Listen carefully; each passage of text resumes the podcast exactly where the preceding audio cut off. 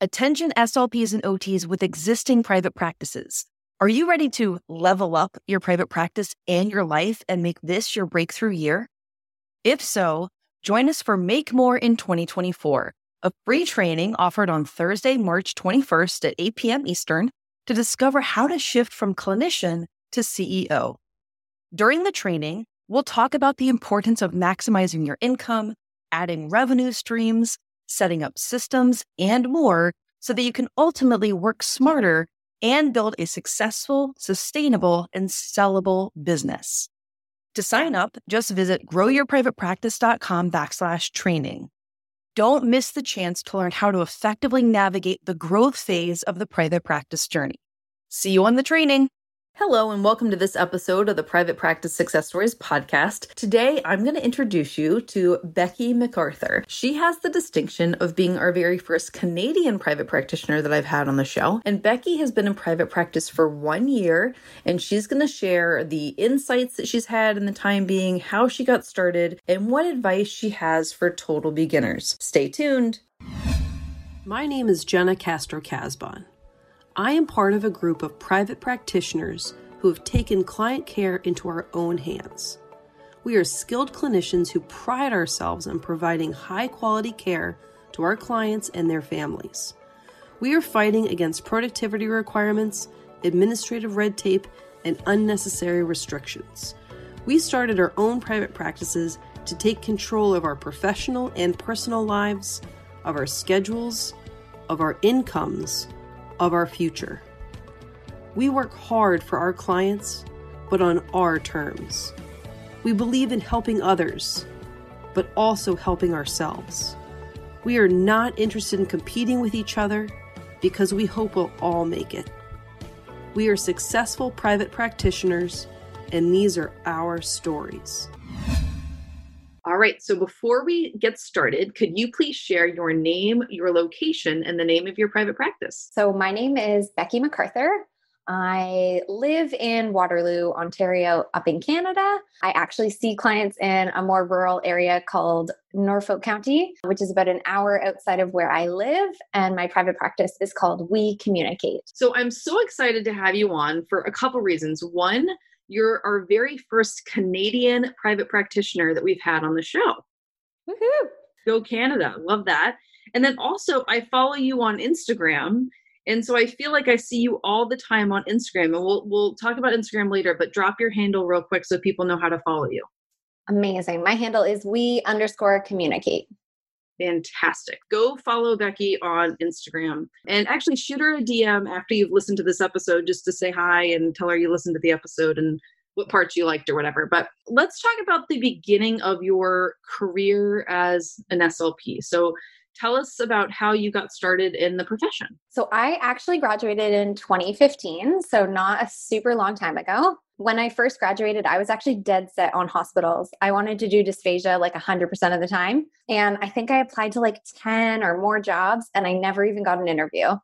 So I was super bummed at that point. And actually my graduating class got a email from a private practitioner who ran a private practice saying like, I hire new grads. If anybody wants to interview with me, like I'd be really interested.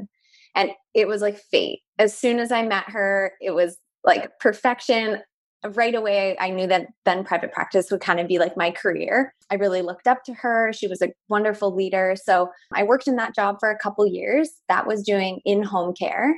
And then I moved. My boyfriend and I at the time, we moved cities. So I actually got a job with another private practice, and that was doing in-clinic care.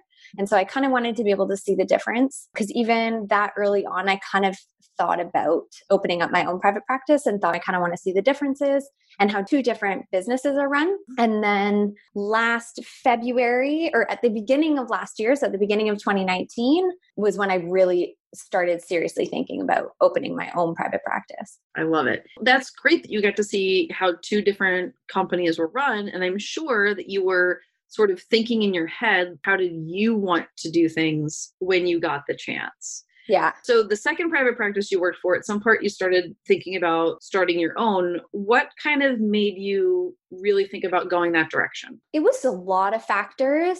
So I actually wrote down at the beginning of twenty nineteen, I had never really done like a year review. A lot of people on Instagram do it. I was really like motivated by what a lot of people were doing on Instagram. So I was like, what the heck, I'm going to do it. And I was really surprised that I wrote down in twenty twenty, I'm going to start a private practice. So I kind of even surprised myself. I am very lucky. I have lots of business owners in my family. So I was one of those people who actually was not nervous to open my own business. More so for me, I just wanted to make sure I had the clinical knowledge and skills to really provide high quality service and service my clients really well.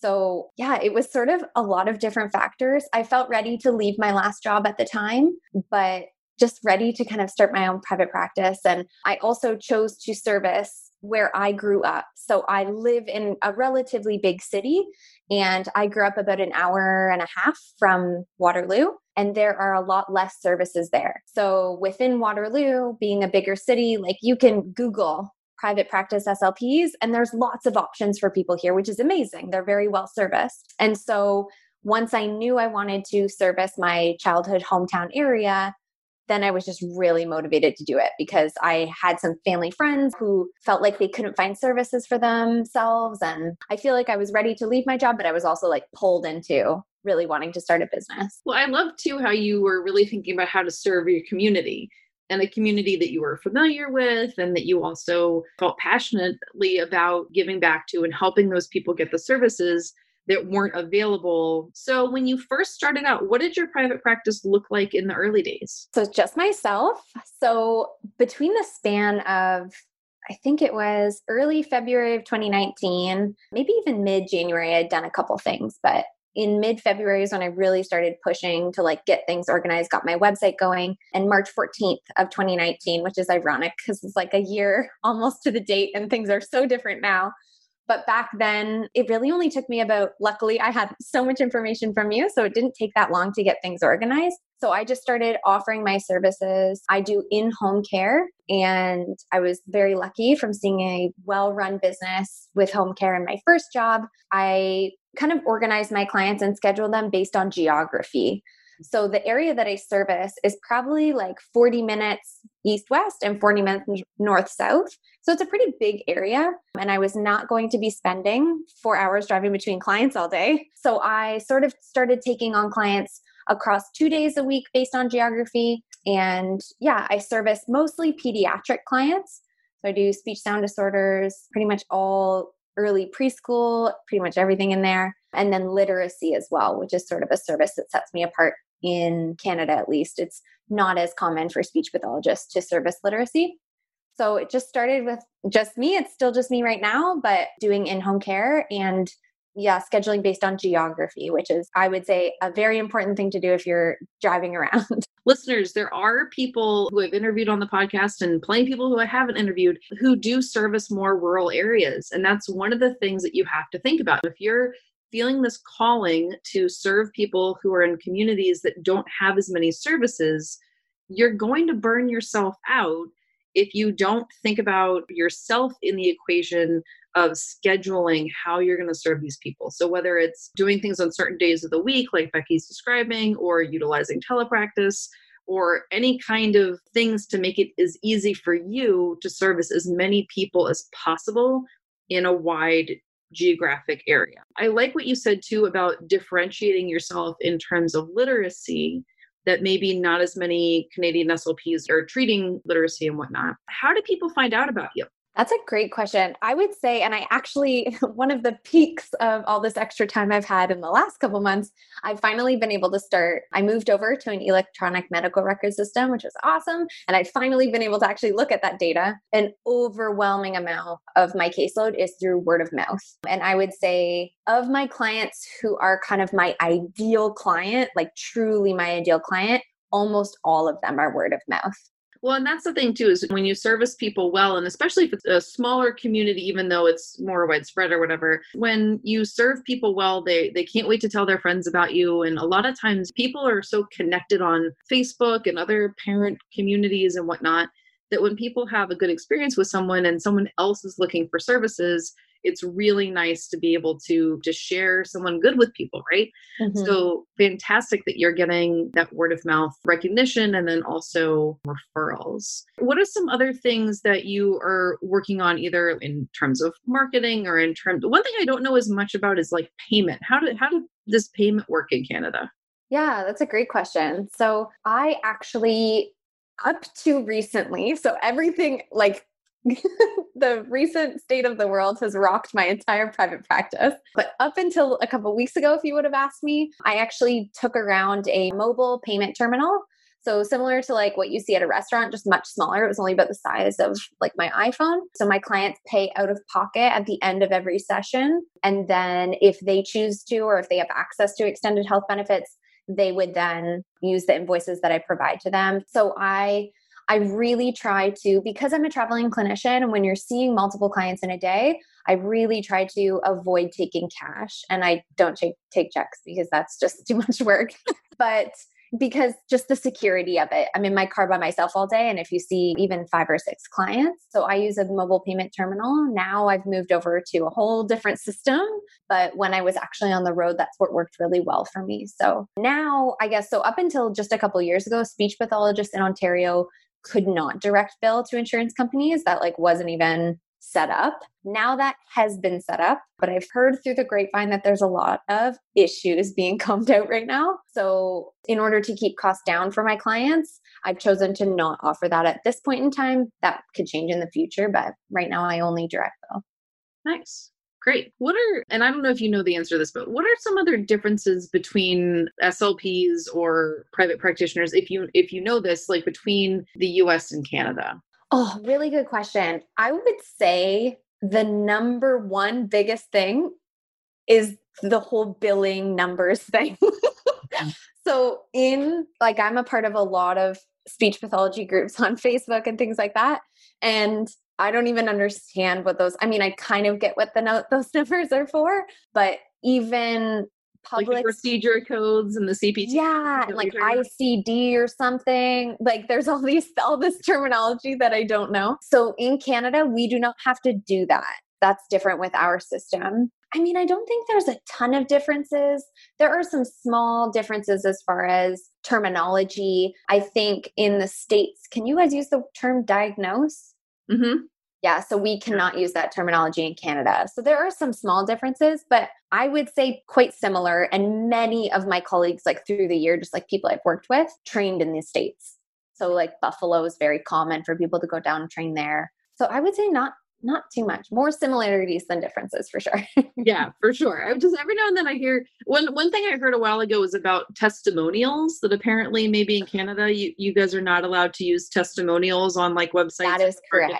I'm not sure if that is Canada wide, but I I actually was just recently doing some research into it, and so that is a Ontario. From what I kind of was understanding, it's an Ontario more like allied health thing. So it's not even just speech pathology, but our college does dictate that we cannot have testimonials. It's very frustrating. Which is a shame because they're really helpful for, for marketing. Right. And the whole, so the premise or the kind of support behind it is you can't ever, there's no factual basis. So you could be lying, which is like true, but I don't know. Yeah. So could everything else on my website. Like right. I have tons of experience in literacy. Like maybe I don't like, I don't know. Yeah. I totally get it. Yeah. yeah. Every now and then, because because when I've made some resources for people to help with marketing, and whenever I say anything about testimonials, there's at least one person from Canada who comments like, we're not allowed to use testimonials. And I'm like, okay, sorry. Then don't use them. Don't violate yeah. any of your rules up there. But it sounds yeah. like even without testimonials, you're able to be very successful in your private practice. I love that you said that you've been doing this for about a year, right? You're, you've just passed yep. your year anniversary. So yep. what are some things that you've learned over the last year that you could share with the listeners? Oh, so much. And I think reflecting back on how much I've learned just makes me realize that you definitely need to have, like, as you love to say, and I love this terms, like you have to have your ducks in a row for sure, but you don't need to know everything. Like, you learn so much as you go. And I, I mean, especially now, like having to pivot my business through this pandemic, it just makes you realize your capacity for learning is huge. And if you feel ready to jump, jump, like get your ducks in a row and then get going, because there's people out there that need you. And oh, I've just learned so much. I would say the number one thing, because I've worked at private practices before, I was quite used to being pretty independent. Even in a private practice that you're in a clinic, everybody has their own schedules. I mean, it's hard to eat lunch with other people. So I was used to being pretty independent, but working on my own, doing home care and working from home by myself was like a next level. And the support system of people around me has been what has kept me going. There have been some speech pathologists that before I opened my private practice, I was kind of acquaintances with.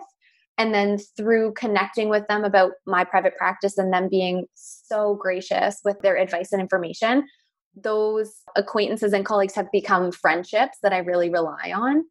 So just building a team of people, like even if your private practice is just you, like there are so many people who will support you around you, and making sure that those people are really part of your team. Like even though you're by yourself, like build a team so that you aren't alone.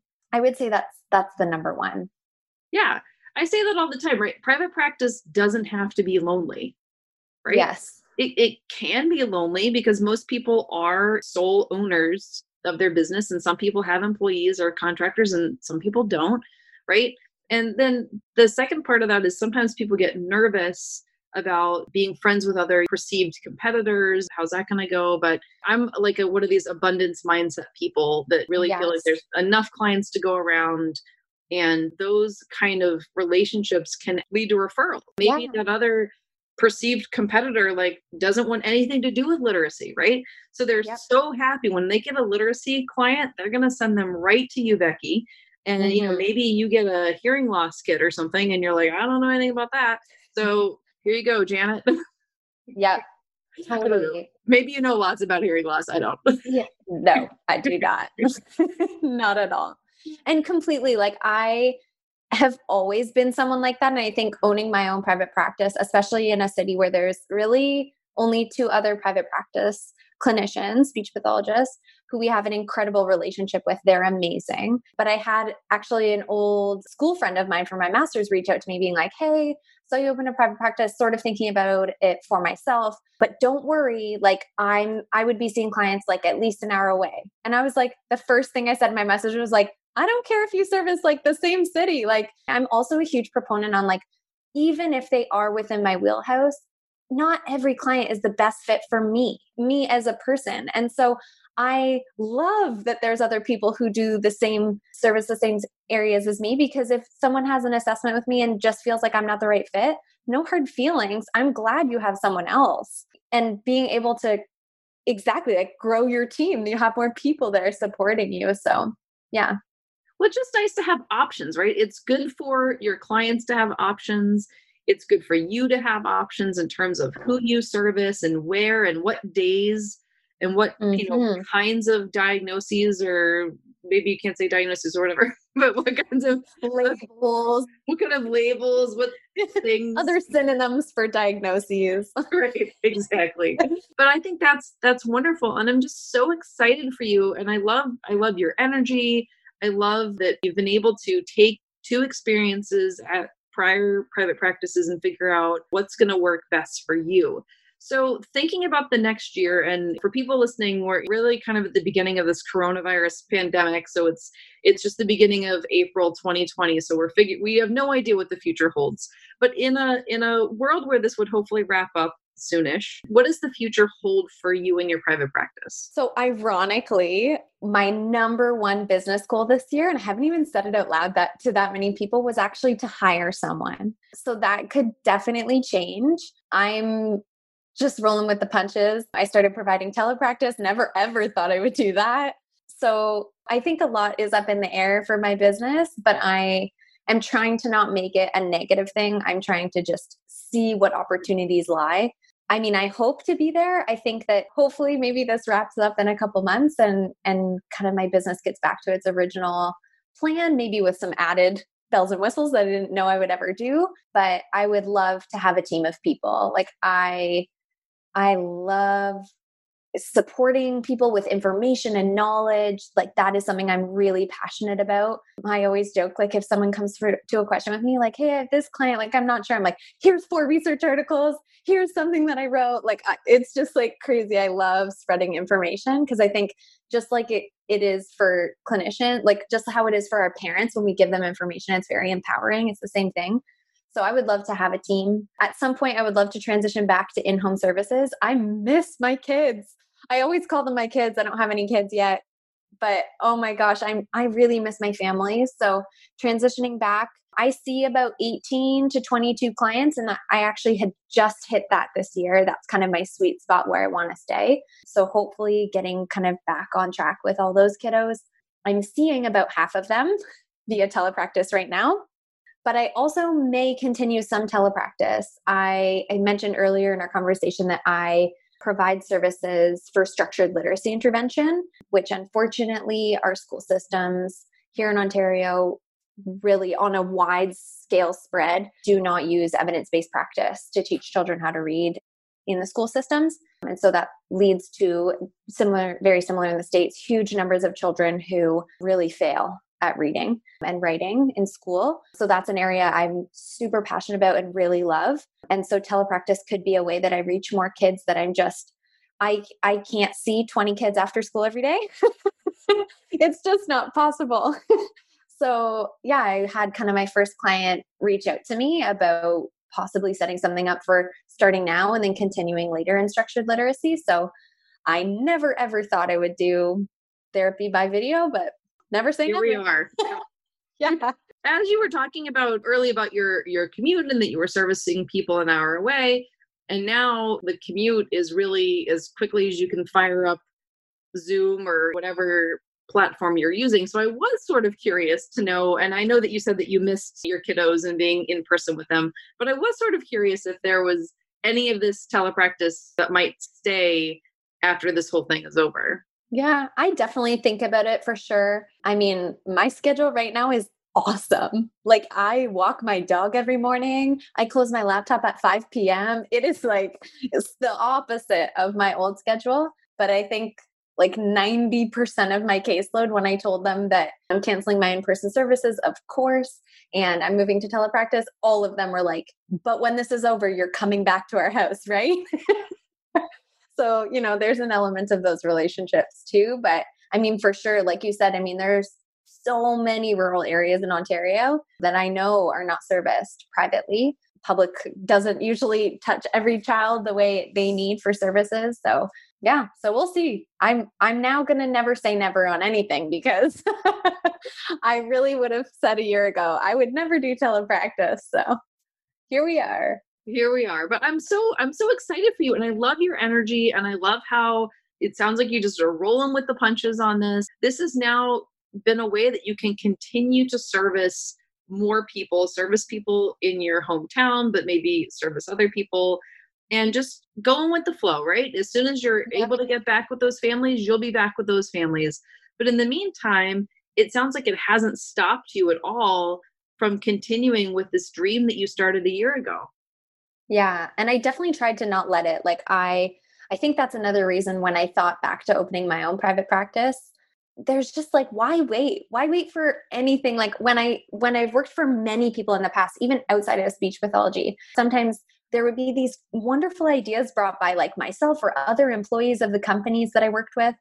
And I would just be like, let's do this. And there was always, I felt like always this stall, like, well, let's just like think about it or let's just wait. And I was just like, no, like, let's do this. So, I mean, within not even, I think I canceled all my in-home services and three days later saw my first telepractice client. Like I was like, let's just figure this out and go.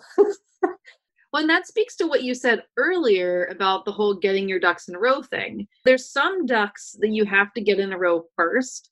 But otherwise, you can get those ducks in a row, like while taking action. The ducks can, can get in a row, like while you're starting. If you wait until every single duck is in that row, some of them are going to lead the line, yes. Right? and you're going to have to chase them or something. Yeah. So I'm going. Or someone might take your ducks. Who knows? Someone might take your ducks. Exactly. So yeah, I think it's really, I, I like too what you're kind of just trying to share with the audience, that just do it, just get up and running, and you'll figure it out as time goes on. And if you're thrown a curveball, which we have all been thrown a major curveball right now, you figure out how to pick up the pieces and rebuild and reinvent yourself and figure out what you're going to do next. Because there, no matter what, there are still people who need your services, and you still need the income. Yeah. And it's not as if, I mean, I think so often when we see, especially like social media, we connected a lot through Instagram first, is you see clinicians and it's like, wow, they have like all their stuff together. Like, this looks amazing. Like, I have definitely made mistakes along the way, but my clients know, because I'm very honest with them, that they are my priority and they're extremely important to me. And a mistake is just human error. Like, it happens, right? And when you're honest with your clients about where your heart lies and what your passion is, then like maybe your payment got, went through on the wrong day, or I forgot to send you an email. Those things happen. But if you're doing this, and so many of us do this because we love to support people and help them grow, then those little mistakes aren't, are just that. They're just little mistakes. They're over with. Yeah. And don't let, let the fear of making a little mistake stop you from doing this whole thing. Mm-hmm. I think it was one of your, I had one of your quotes, and I'm going to, I'm going to misquote you now, Jenna, but up on my wall, when I started, I was like, I'm going to do this. I'm going to open my own private practice. And literally the, I'm not kidding you guys. The next day I went and quit my job. And it was one of your quotes from one of your business, like webinars, about like, if you don't grow your own dream, you're going to pay someone to do it for you. Like, yeah. Right? So yeah. Like, it's so true. Yeah. It's so cool. Yeah. Yeah. Let me see if I, so I think it's, if you don't build your dream, someone will hire you to build theirs. Yes, exactly. Oh, it's just everything in that perfect quote. I had it on my wall and it always was so motivating. Yeah. You can do so many things in this life. And there's plenty of people who never thought that they would end up in private practice. I'm I'm one of those people, right? There's other people who knew from the time they were, I don't know, figuring out this career that they wanted to do business with it, right? And and it doesn't matter which one of those kind of people you are, as long as you take the necessary steps to get up and running and to help people in your community and also help yourself too. That's okay. But I'm, I'm just, again, I'm so excited, and it's how fun that like this is on basically your yearish anniversary. We're a little bit past your year anniversary. Yeah. That's good. That's all so, right. Is there anything else that you haven't shared that you want to make sure that we include as information for the listeners? Oh, that's so hard. A million things. I mean, I think really, if you have it in your heart or in your mind that you want to open a private practice, like you said, like, don't let the fear stop you.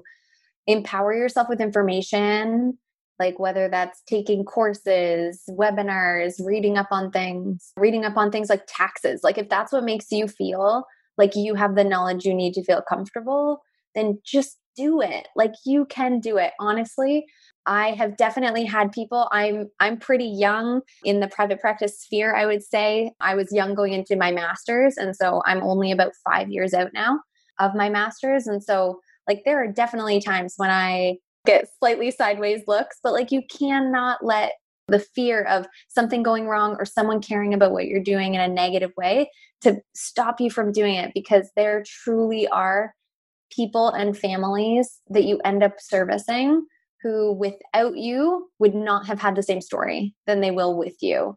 And whenever you're feeling those moments of fear, like, let that be your drive. Like, if you need to draw someone up in your mind that that is who you are doing it for, then that's exactly what should motivate you. Because that's what we all want. All the kids that we work with, whether it's kids or adults or whomever your clients are, that's why we get into this, is to help them grow and help them challenge themselves and become stronger communicators. So really to just push yourself, and then do not isolate yourself either. So just because you are doing it, what feels like alone, you don't have to be lonely in it. There are so many people out there.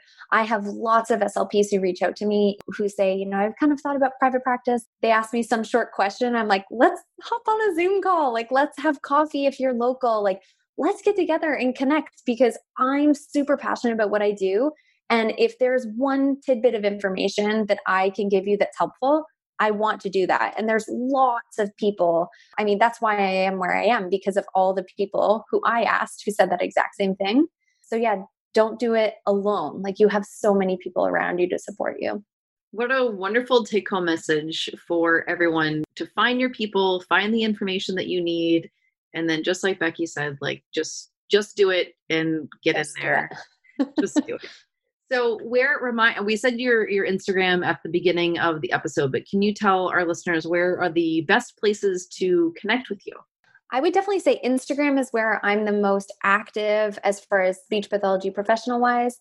My Instagram is we underscore communicate. So you can definitely find me there and feel free to reach out or D M me. You can also email me. My email is Becky at we communicate S L P dot com.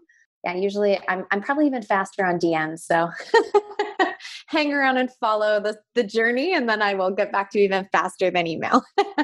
I love it. Well, thank you so much for doing this, and also for being our very first Canadian private practitioner that we've had on the show. It was really fun to learn about some of the differences between our countries in terms of business stuff. But yeah, thank you for being a part of the show and for sharing your journey.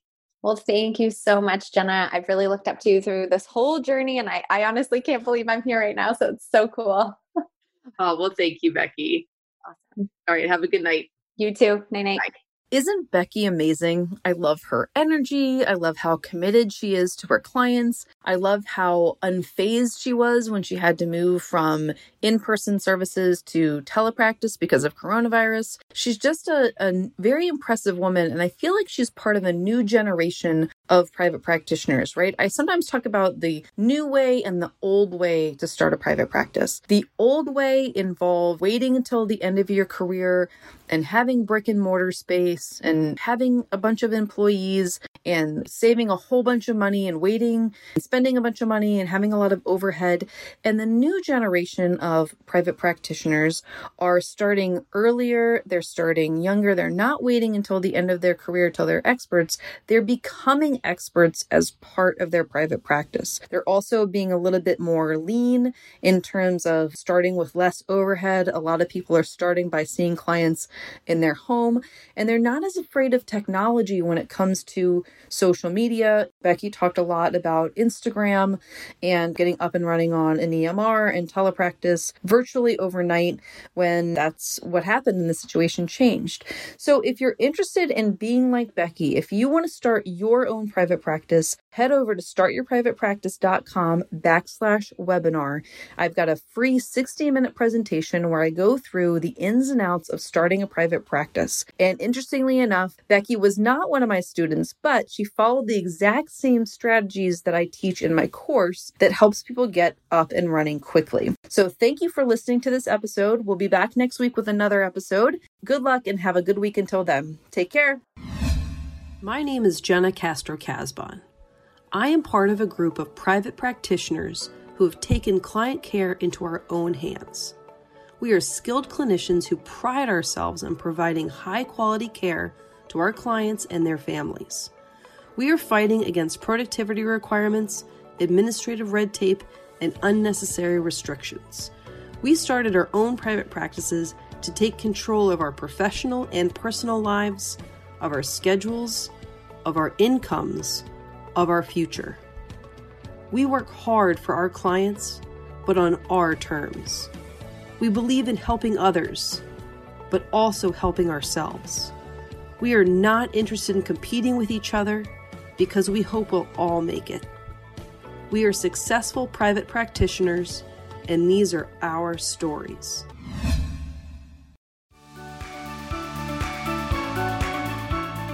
Well, this episode might be over, but we don't have to say goodbye. Head on over to independent clinician dot com for resources that will help you at each stage of your private practice journey. If you're on Instagram, let's connect. Follow me and send me a D M. I'm at independent clinician. And if you're on Facebook, make sure that you join the S L P and O T Private Practice Beginners Facebook group. All right, off to help more regular S L Ps and O Ts become successful private practitioners. Let me know if I can help you too.